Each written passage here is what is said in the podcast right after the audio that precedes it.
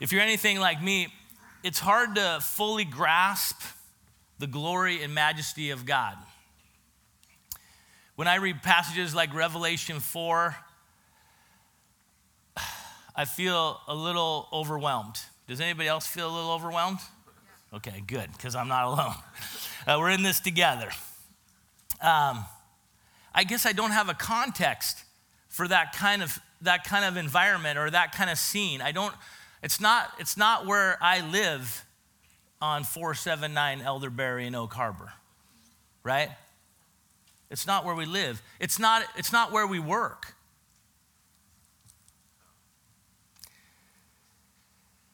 It's hard to comprehend.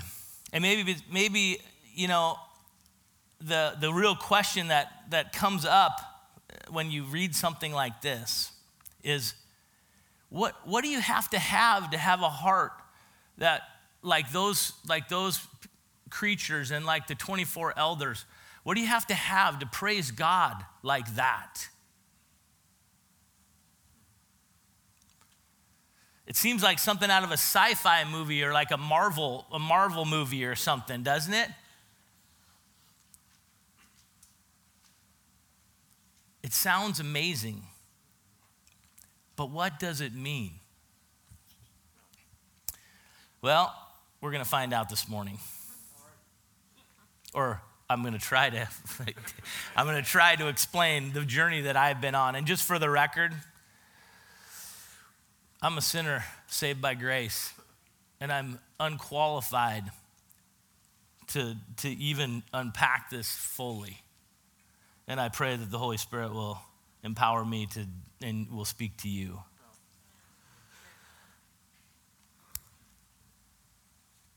When I think about after reading Revelation 4 and when I think about that, that question of what does it take to praise God like that, I'm like, I'm so convicted on the inside, like, this isn't present in my life. It isn't present in my life. Like, I don't wake up in the morning just going, holy, holy, holy. You know, I just don't. What, what, and I, and I wrestled with this and I, I was asked, talking to the Lord, I'm saying, how do I, how do I get there? Or how do I even, I, and he said to me, it's a process. Let me, let me show you somebody who I think will give you some context as to what that process looks like. And he took me to the life of David. In Psalm 51. And, and, and, and in this psalm, David writes a, a song, a praise to God. It includes the word confession. He's confessing and praising God at this kind of mingled together. And this, and this might help us answer what, what it is. Why, why do we not have a context for that kind of praise in our life? Why, what is it that, what is it that, that mires us and slows us and, and, and keeps us from seeing clearly how to praise God? Psalm 51. Oh, and I, and I will say this. David, just give you some context on the psalm. David cries out to God in Psalm 51 after God has confronted him for adultery, then an unplanned pregnancy because of the adultery. Then he tried to cover it up with, with the, the gal's husband, which failed.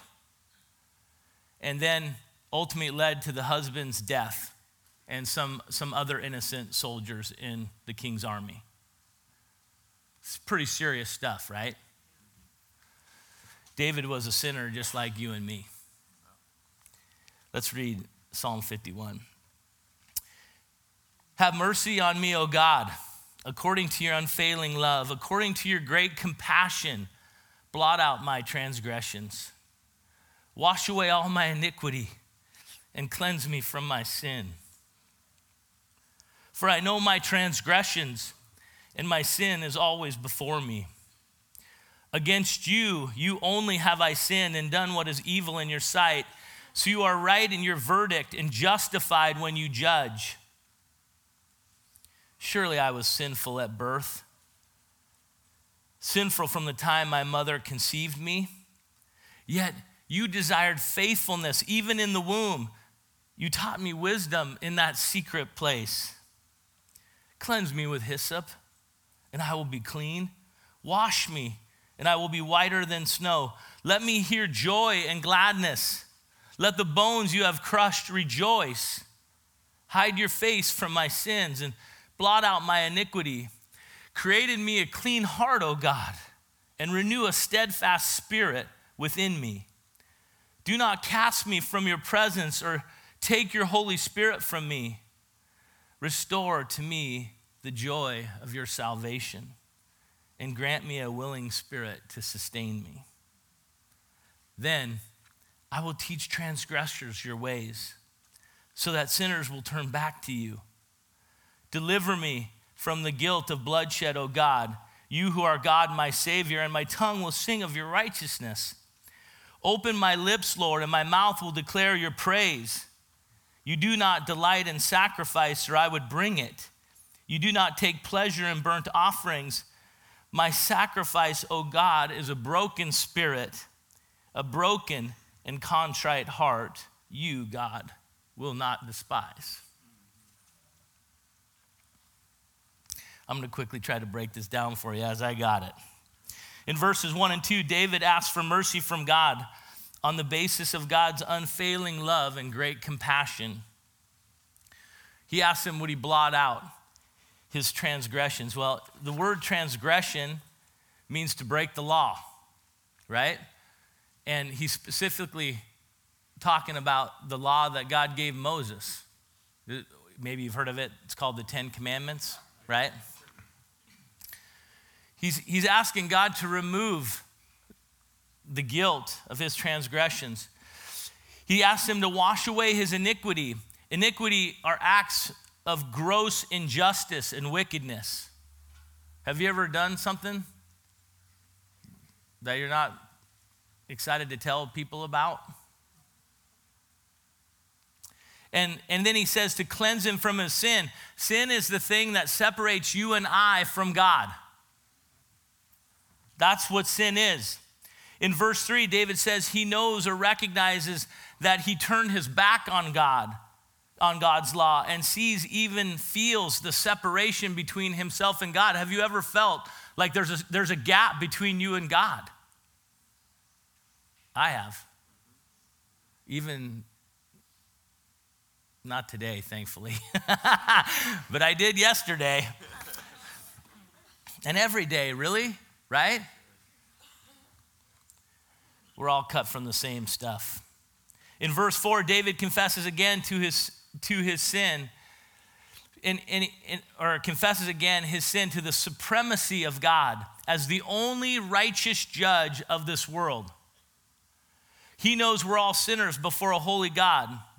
Does that mean he doesn't have to ask for forgiveness from the people he sinned against? No. No, that's coming and a bucket load of consequences that are going to follow him. But before God, where he's guilty, that's what he's, he's, he's talking to God. He's trying to clear his slate to the one who is going to judge him, who's the only righteous judge of this world. In verses 5 and 6, David acknowledges the sinful condition that we were conceived in and, and God's desire to restore our relationship with Himself since our conception. Did you know that? Did you know that even though we were all conceived in sin, God has longed for your, His relationship with you to be restored? That's why He's the God of unfailing love and great compassion. He knows what you're up against. In verses 7 and 9, uh, David describes that only God has the power to make him clean. And with that healing comes joy and gladness. When was the last time you, you felt joy and gladness in his presence? Maybe there's some things that need to get cleaned up on the inside. Then the familiar verses of 10 and 11, I'm sure some of you have heard that before where David exclaims that God has the power to transform his heart. and Shirley just talked about this a couple of weeks ago, and thank you very much. It's amazing how that helped me. Because it starts in the heart, and David says it right here. He says, Only God, you only have the power to transform my heart. Where there is corruption, God can purify. And He has the power to renew also His spirit. You're, in the, in the kind of the definition for that is giving him a firm and unwavering desire to follow God. Do you know that you can't do that yourself? You can't do that yourself. If you try to do that yourself, you will, it's like banging your head against the wall, right? You need God's help to do that. He made it that way. Quit banging your head against the wall.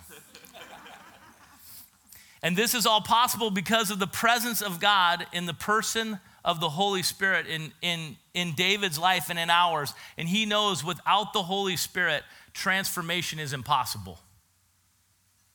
So if you don't know, understand the ministry and the, and the person of the Holy Spirit, I'd look into that. David says in verse 12, Restore to me the joy of your salvation and grant me a willing spirit to sustain me.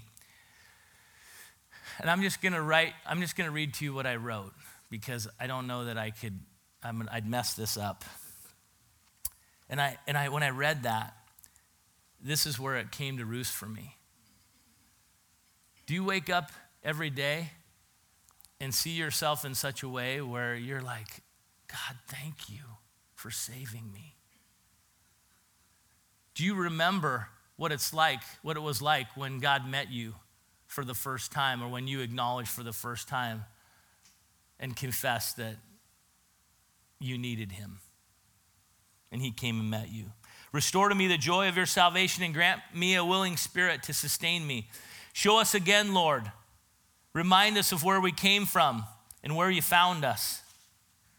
It's so easy to forget in the steady pace of this life what you've done for us Jesus, we need you to give us your willing spirit to sustain us, to help us remember who we are today and what you've done for us and how you continue to love and guide us.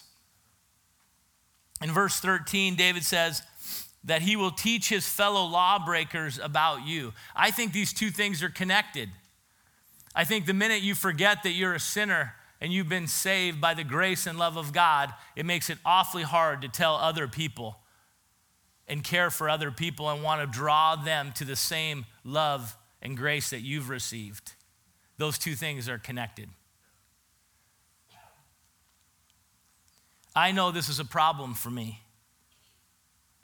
But David says that he'll, if, if God does these things, he will teach his fellow lawbreakers about God and they will turn back to him. Do you think God is glorified, praised, and pleased when this happens? Do you think he is? Some of you are not nodding your head. The answer is yes. He's very pleased when this happens. Friends, when we see that God has delivered us, when we see what God has delivered us from, and we tell others how his love and grace transforms our hearts and our minds. And our neighbors see over time that we mess up, right? When we live out, when we live out this process in the midst of an audience of people in our lives, and we and we screw it up, and God comes and loves us anyway, and and and they see this transaction of, of God's love and grace in our lives what do you think happens to them?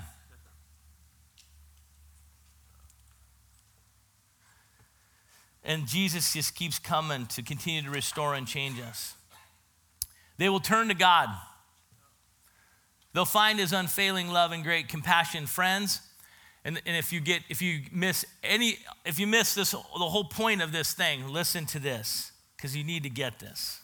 I I needed this us being sinners and God loving us anyway is our witness.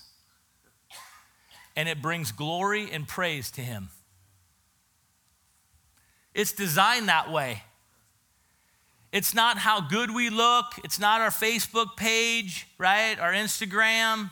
It's not all the things that we've that we've done and the good things, you know, that that that God has blessed us with. It's not those things. It's not about religiosity because you go to church and because, you know, I, I think sometimes, and I've felt this way, I, I think there's some, a self righteousness that takes place where you start to look at people who are outside the church because you've been walking with God so long, you're like, oh, those poor suckers. Like, if they'd only get it, if, you know, right? We judge. God, forgive us. It's how we own the sin in our heart and keep coming back to God's unfailing love and great compassion that glorifies the name of Jesus. When we connect with God and one another, growing in loving one another in community here at Living Word, and in, in the process serve this city, that brings praise to God.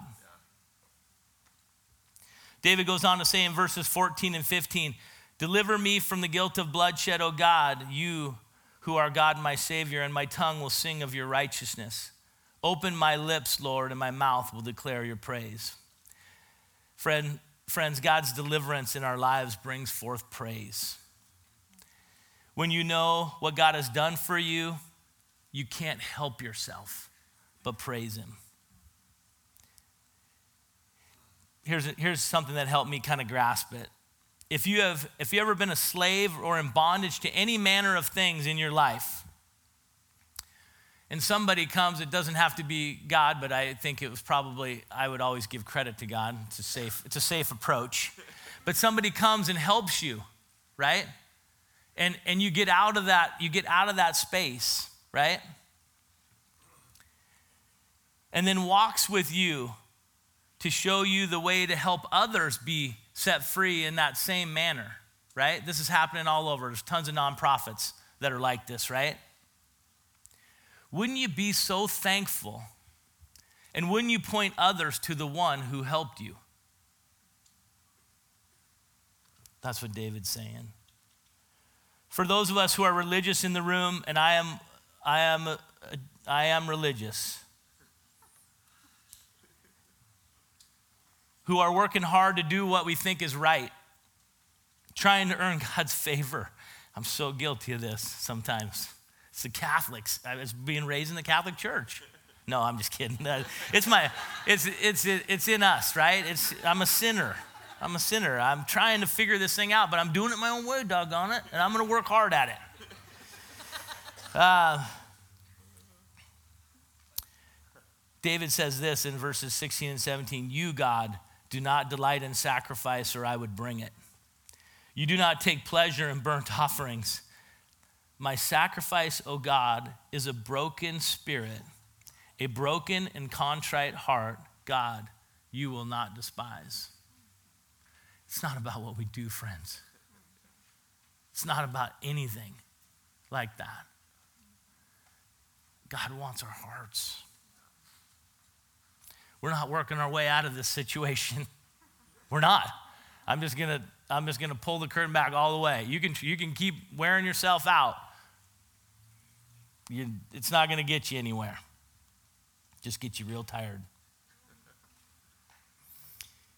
He wants us to own who we are and the things we've done and are going to do because God knows it's a process and He'll walk us through it until this life ends. Let's own our stuff before the Lord. He has before and will again help us because He's a good Father. So that's the individual path of living a life of praise. But what about the church? How does that apply to all of us sitting here today and around the world and all that stuff as a whole? Same thing.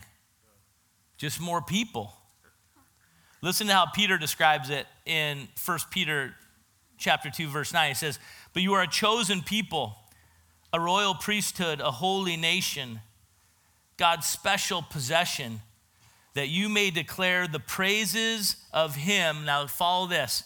Who called you out of darkness into his wonderful light. God wants our lives on display. He wants to show people through your brokenness and your pain and your sin. He wants you to do, go through this process of coming to Him and letting Him clean you up. Right?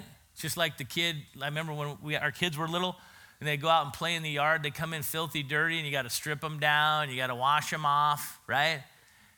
God wants to do that in our lives every day. And that is our testimony to this world, to the praise of God's glory and grace. All right, since we started with David, we're going to finish with him. And in my opinion, I'm a little biased. David's one of my heroes of Scripture.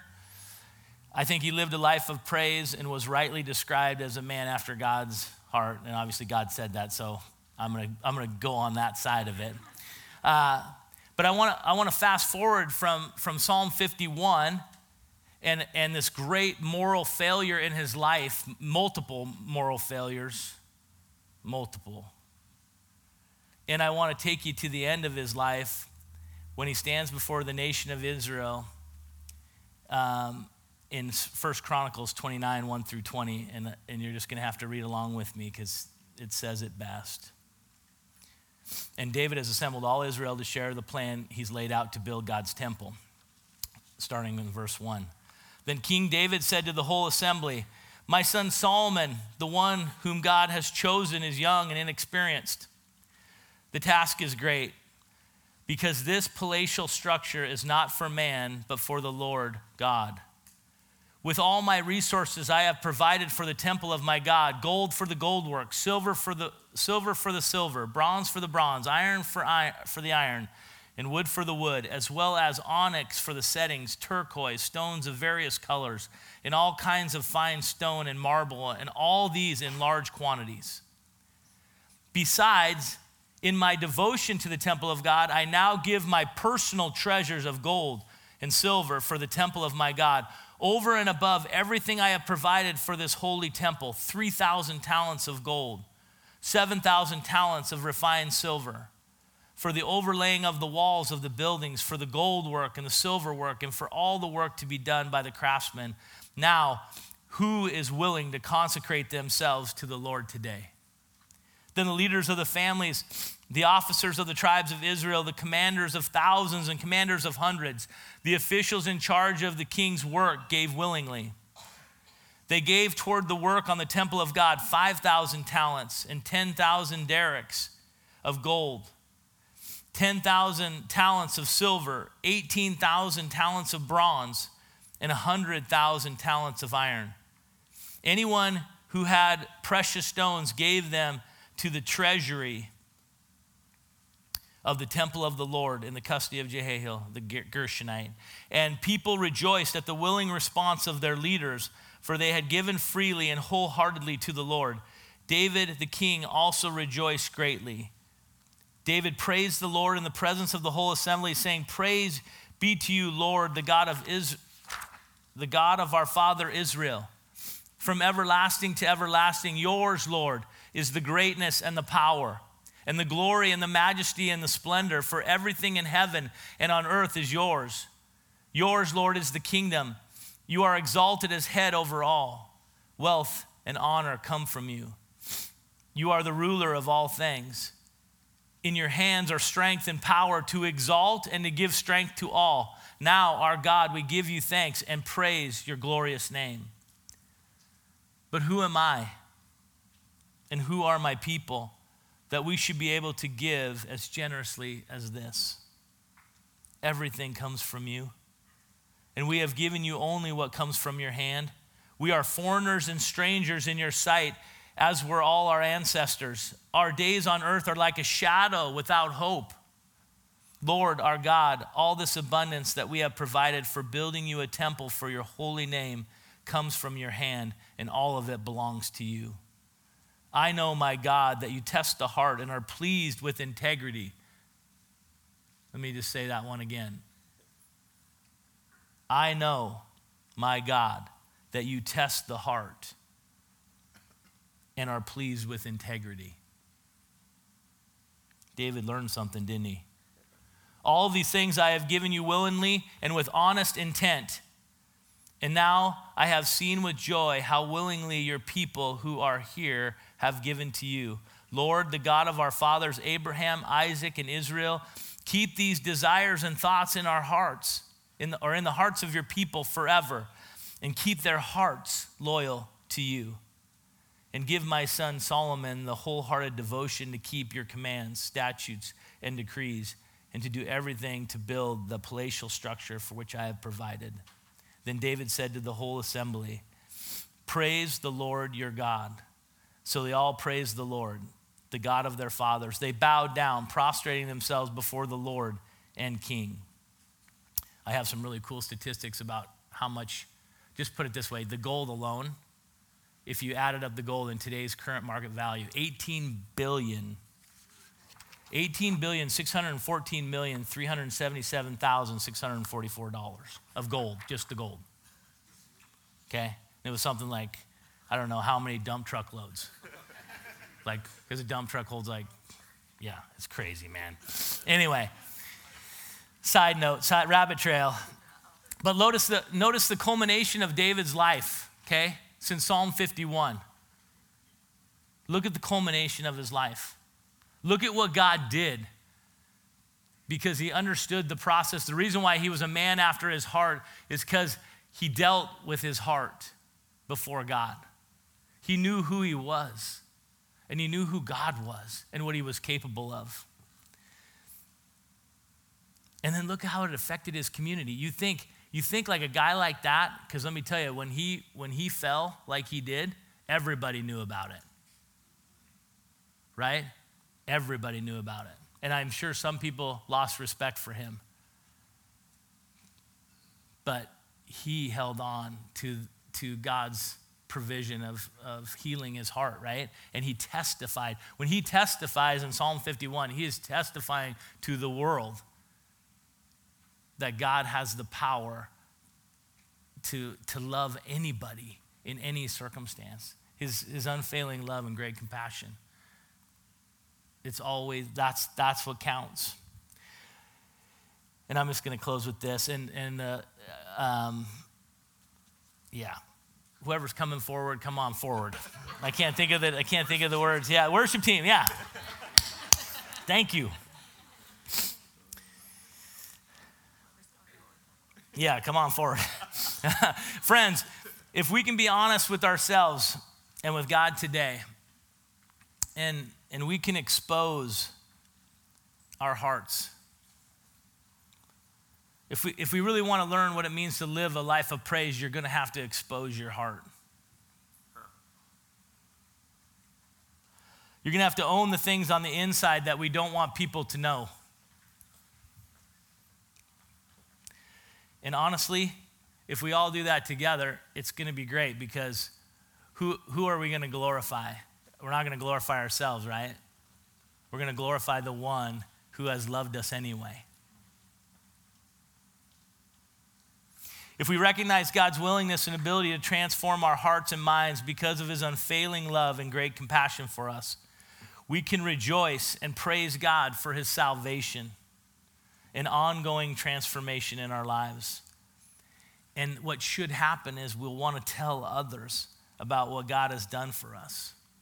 We want to tell our story of how God has loved us when we didn't deserve it. And friends, if we do those things, if we leverage, uh, if we connect, grow, and serve, and we tell that story and we leverage our money, which is really isn't ours, right? We, David pretty much spelled that out.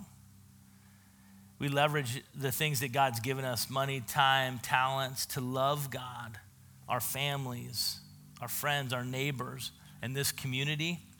We will see the kingdom of God come on this earth.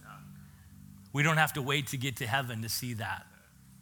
We will see it come down on this earth to the praise, to the honor, and to the glory of his name. Amen.